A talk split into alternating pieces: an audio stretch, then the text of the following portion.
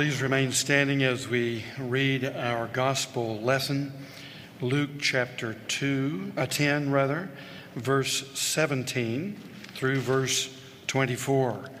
We read yesterday uh, verses 1 through 16.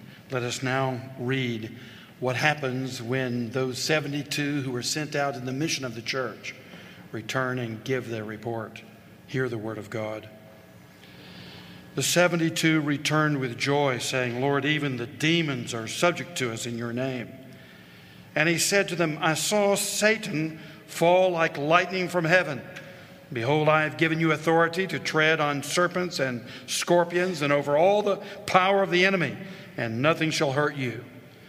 Nevertheless, do not rejoice in this, that the spirits are subject to you, but rejoice that your names are written in heaven. In that same hour, he rejoiced in the Holy Spirit and said, I thank you, Father, Lord of heaven and earth, that you have hidden these things from the wise and understanding and revealed them to little children. Yes, Father, for such was your gracious will. All things have been handed over to me by my Father, and no one knows who the Son is except the Father, or who the Father is except the Son, and anyone to whom the Son chooses to reveal him. Then turning to the disciples, he said privately, Blessed are the eyes that see what you see.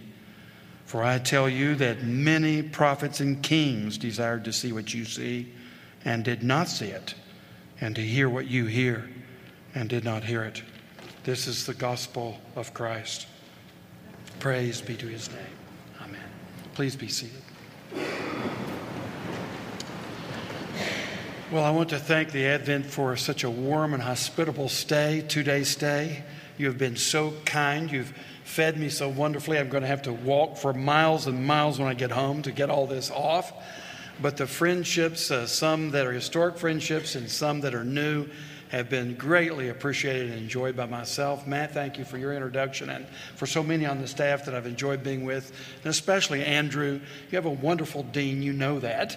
Uh, but I know it too, and I'm grateful to have had time with him, and so thankful for Advent and what you do for the city and the world. As I mentioned yesterday, I've been assigned the task of speaking to the issue of missions, and of course, we're looking at one of the key missions texts in all the Gospels.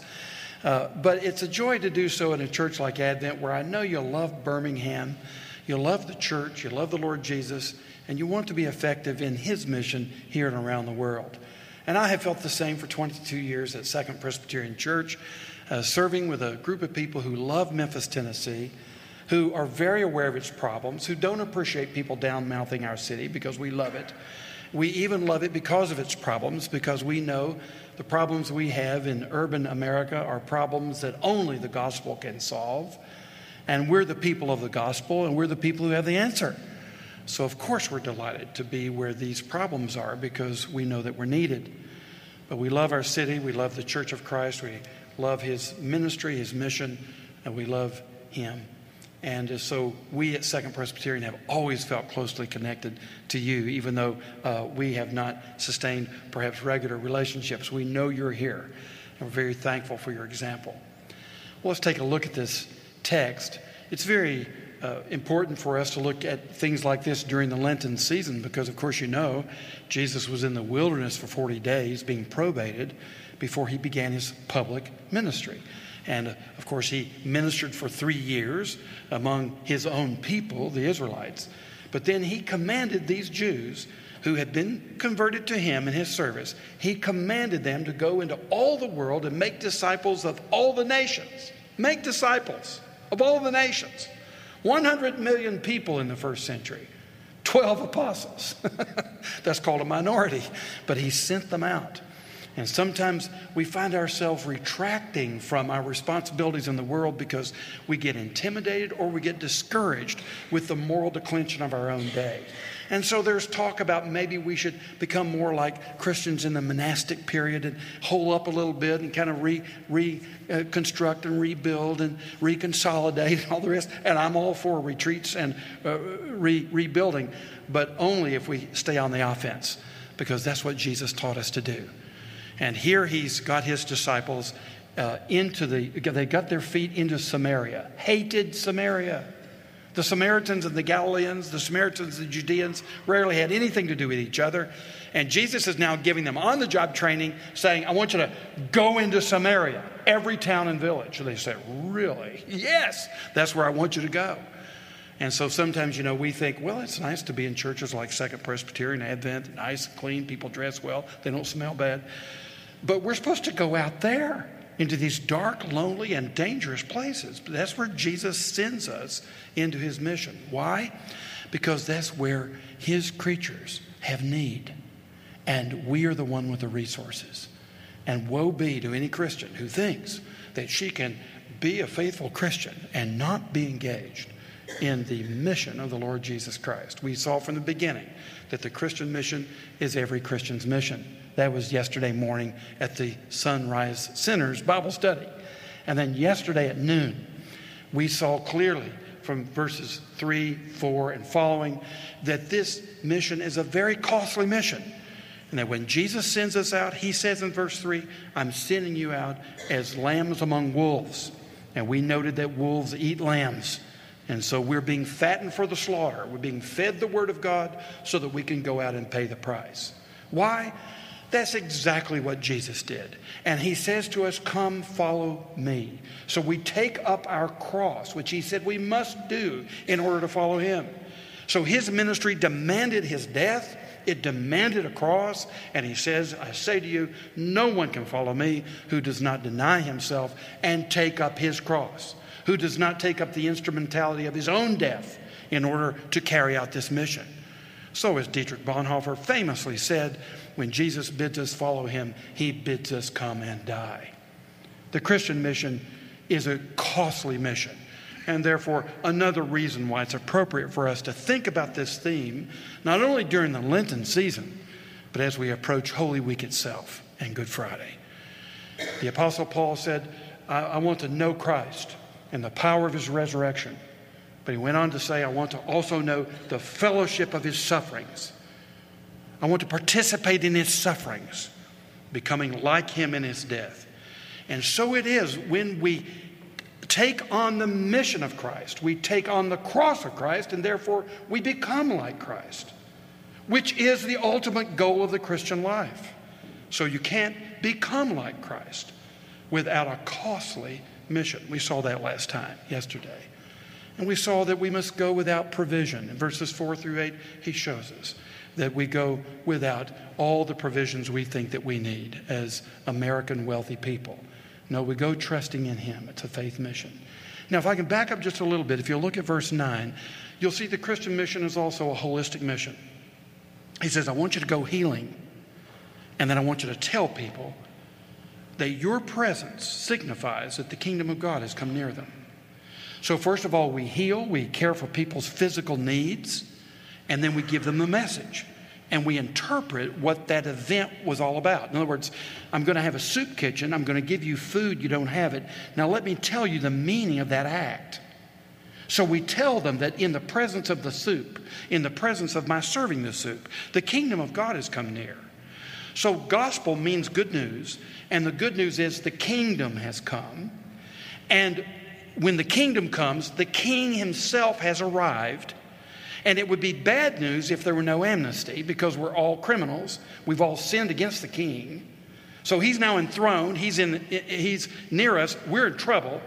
But the good, good news is not only that the kingdom has come and the king is here, but he's granting amnesty to all the criminals all the sojourners, all the people who have no right to be here. He's giving amnesty. And he says, furthermore, it's only for a period because he comes back to judge, and that's the second coming of Christ. So we're in a period when amnesty is being offered to all these people who, who don't have a right to citizenship in the kingdom of God because the king is gracious. That's the gospel. It's good news. And he says, You go tell them the kingdom has come and give them the rest of the message. So, in our external mission, of course, we deal with the physical necessities and the economic challenges, not only at Birmingham and Memphis and around, but around the world. But we also deal with the medical issues. We, we deal with the family issues. We deal with the educational issues. We deal with every form of suffering. But we are especially concerned about eternal suffering And therefore, we proclaim the message wherever we go because it's only through the proclamation of Jesus Christ, Jesus taught us, that folks can know Christ savingly and therefore be one of the sheep instead of one of the goats. And at the end of the day, everybody's either sheep or goats. They're no, they're no geep. It's only sheep or goats. Now, I have to say, in England somewhere a few years ago, they actually cloned some sort of geep, which made me think of the whole idea of a geep. There really isn't a geep spiritually. You're either a goat or a sheep. And everybody's going to be one or the other. And the only way to be a lamb, to be a sheep, is to know Jesus Christ savingly. And the only way to know him savingly is through the proclamation and reception and belief in the gospel. Now, that's what the Bible clearly teaches us. And of course, almost every university in, in the West uh, is hostile to every one of those foundational principles of the Christian mission. But that's what motivates us. That's the reason that we not only heal, but we teach. Uh, some years ago, I went to the superintendent of city schools in Memphis, a wonderful woman. She went on to be the Boston uh, City Schools superintendent, Dr. Carol uh, Johnson. And I said, Dr. Johnson, we at Second Presbyterian would love to be of some help. We're a little bit embarrassed because so many of our parents go to private schools. We would not want to embarrass you by getting involved in the public schools. And then people would say, look at these people, they don't even send their children to public schools. So I said, I'm singing a little lower key. She interrupted me. She said, Reverend Willson? I said, Yes, ma'am. She said, Do your people love children? I said, Yes, ma'am. She said, You'll do fine. So I said, Well, what do we do? And she said, Well, we're talking about a new program where churches and other institutions can adopt public schools, individual schools, and we can give you a choice, and you can talk to my deputy uh, superintendent, and we would love to have you participate. I said, Dr. Johnson, thank you very much. So we adopted a school. It was only about six miles away. 40% African American, 40% Hispanic, 20% other, 90% of them on the federal food program, so it's a very poor school. And they're about ready to be closed because they were so poor in their performance. So we put out the word to East Memphis Second Presbyterians Will anybody help? We had 300 people help. First thing we did, we went to the principal and said, What can we do? He said, Well, you can pick up the glass in the front yard. We picked it up. We said, Now what can we do? Well, you can plant grass. We don't have any grass.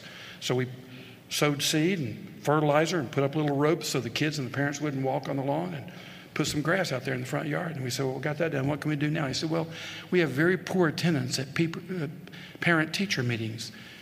Uh, could you help us cook some food? We said, Do you think your people would like barbecue? Oh, they love barbecue. It's Memphis, you know.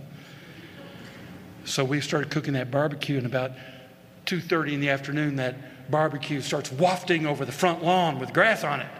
And everybody's smelling that barbecue and say, What's that all about? Well, there's a meeting tonight with all the parents and the teachers. Well, I think I'll come to that meeting.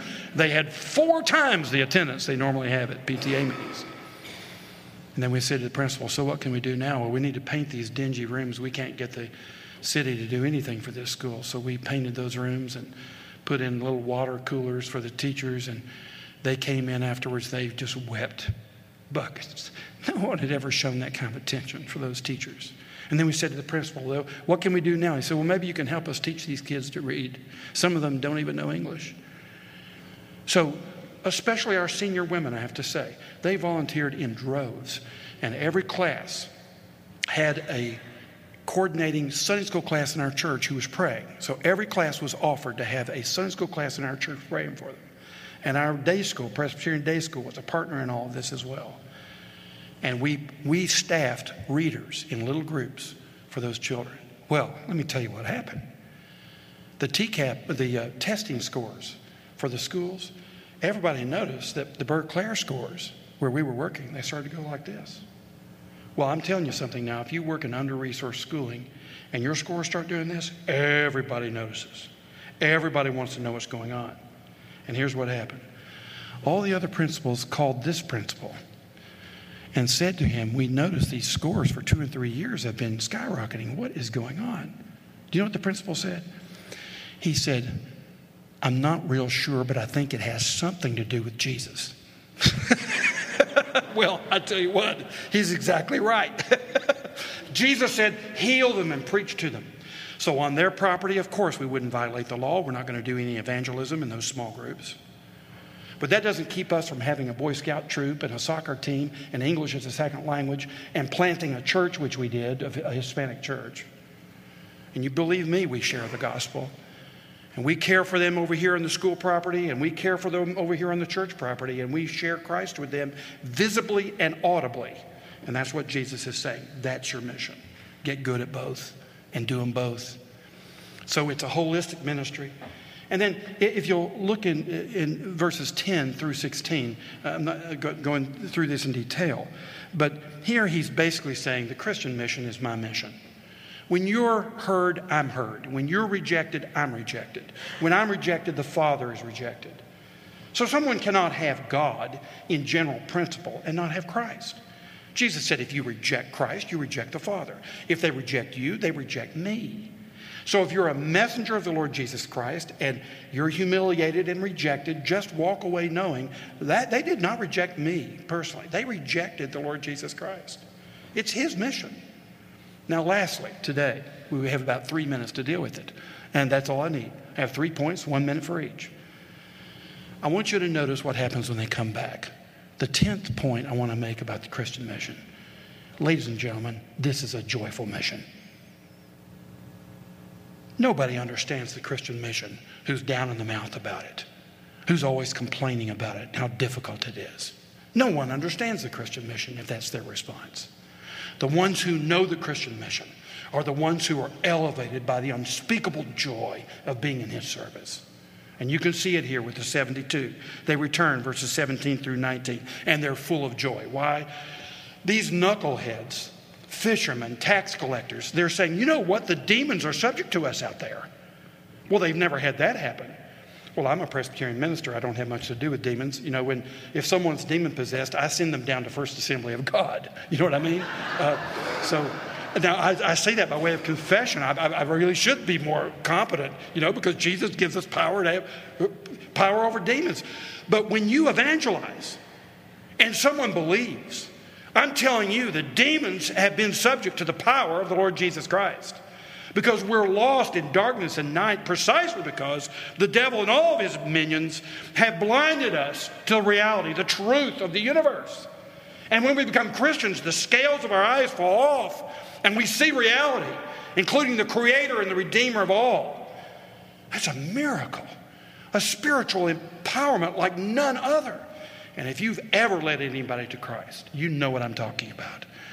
You don't walk away from that encounter and say, Boy, aren't I a smart evangelist? Or isn't he a really good guy to receive Jesus today? No, you say, We have been visited by the power of God. Of course, there's joy in the Christian mission.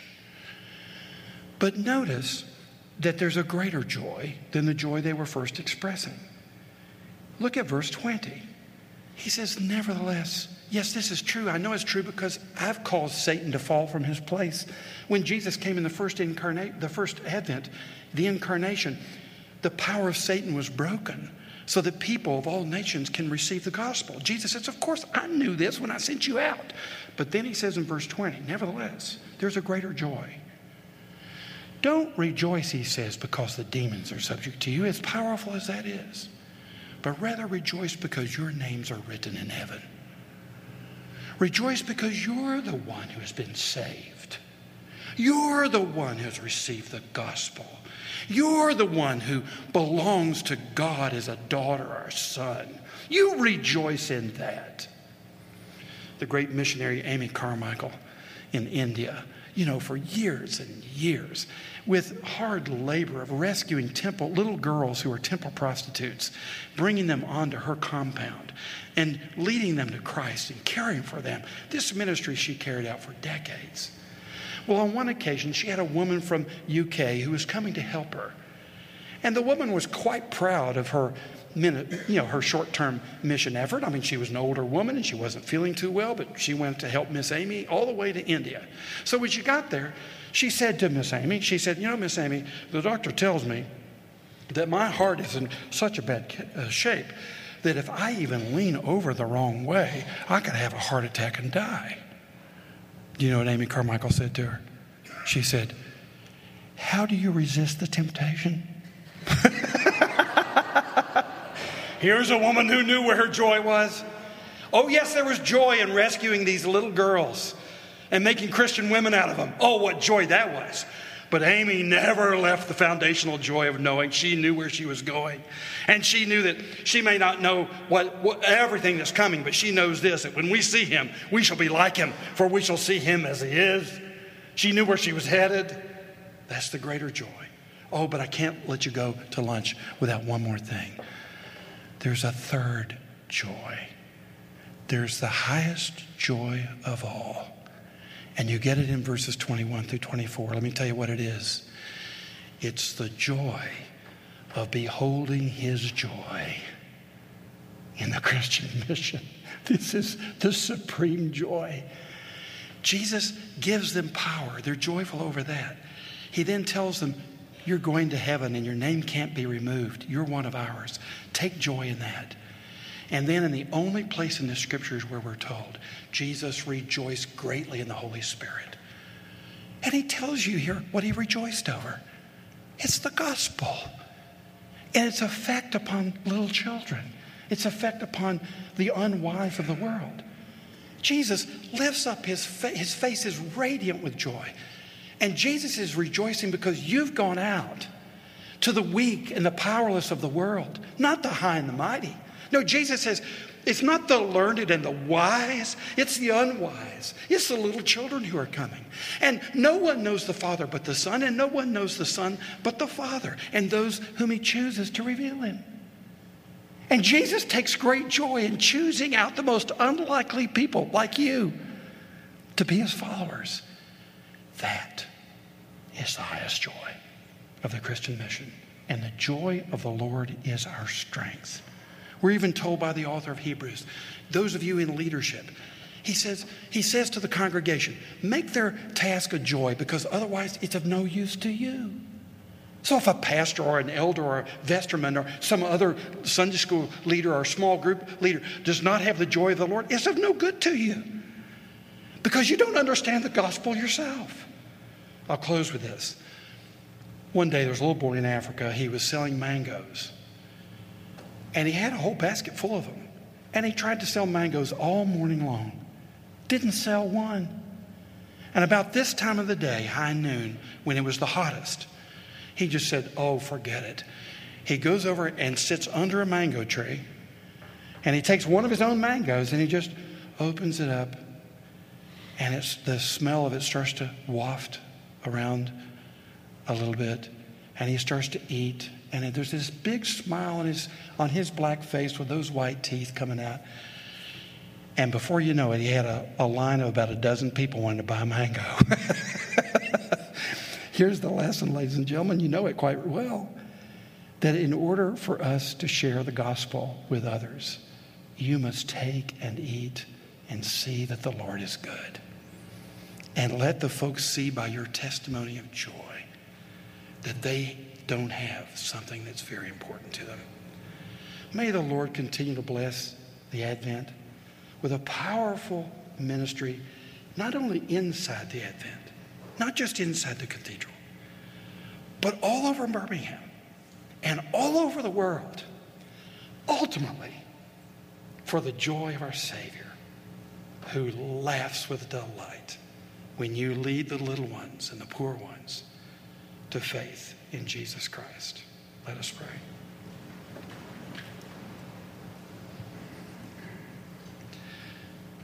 Father, thank you for sending your Son, Jesus Christ, to die on Calvary's cross for us, and to be raised to everlasting life, to send with you the Holy Spirit by which we live the Christian life and carry out your mission, for the wonderful promises to return and to make us like Himself.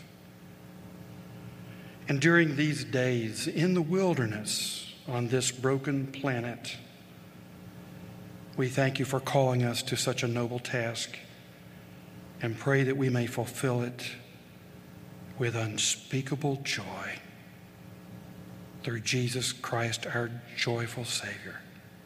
Amen.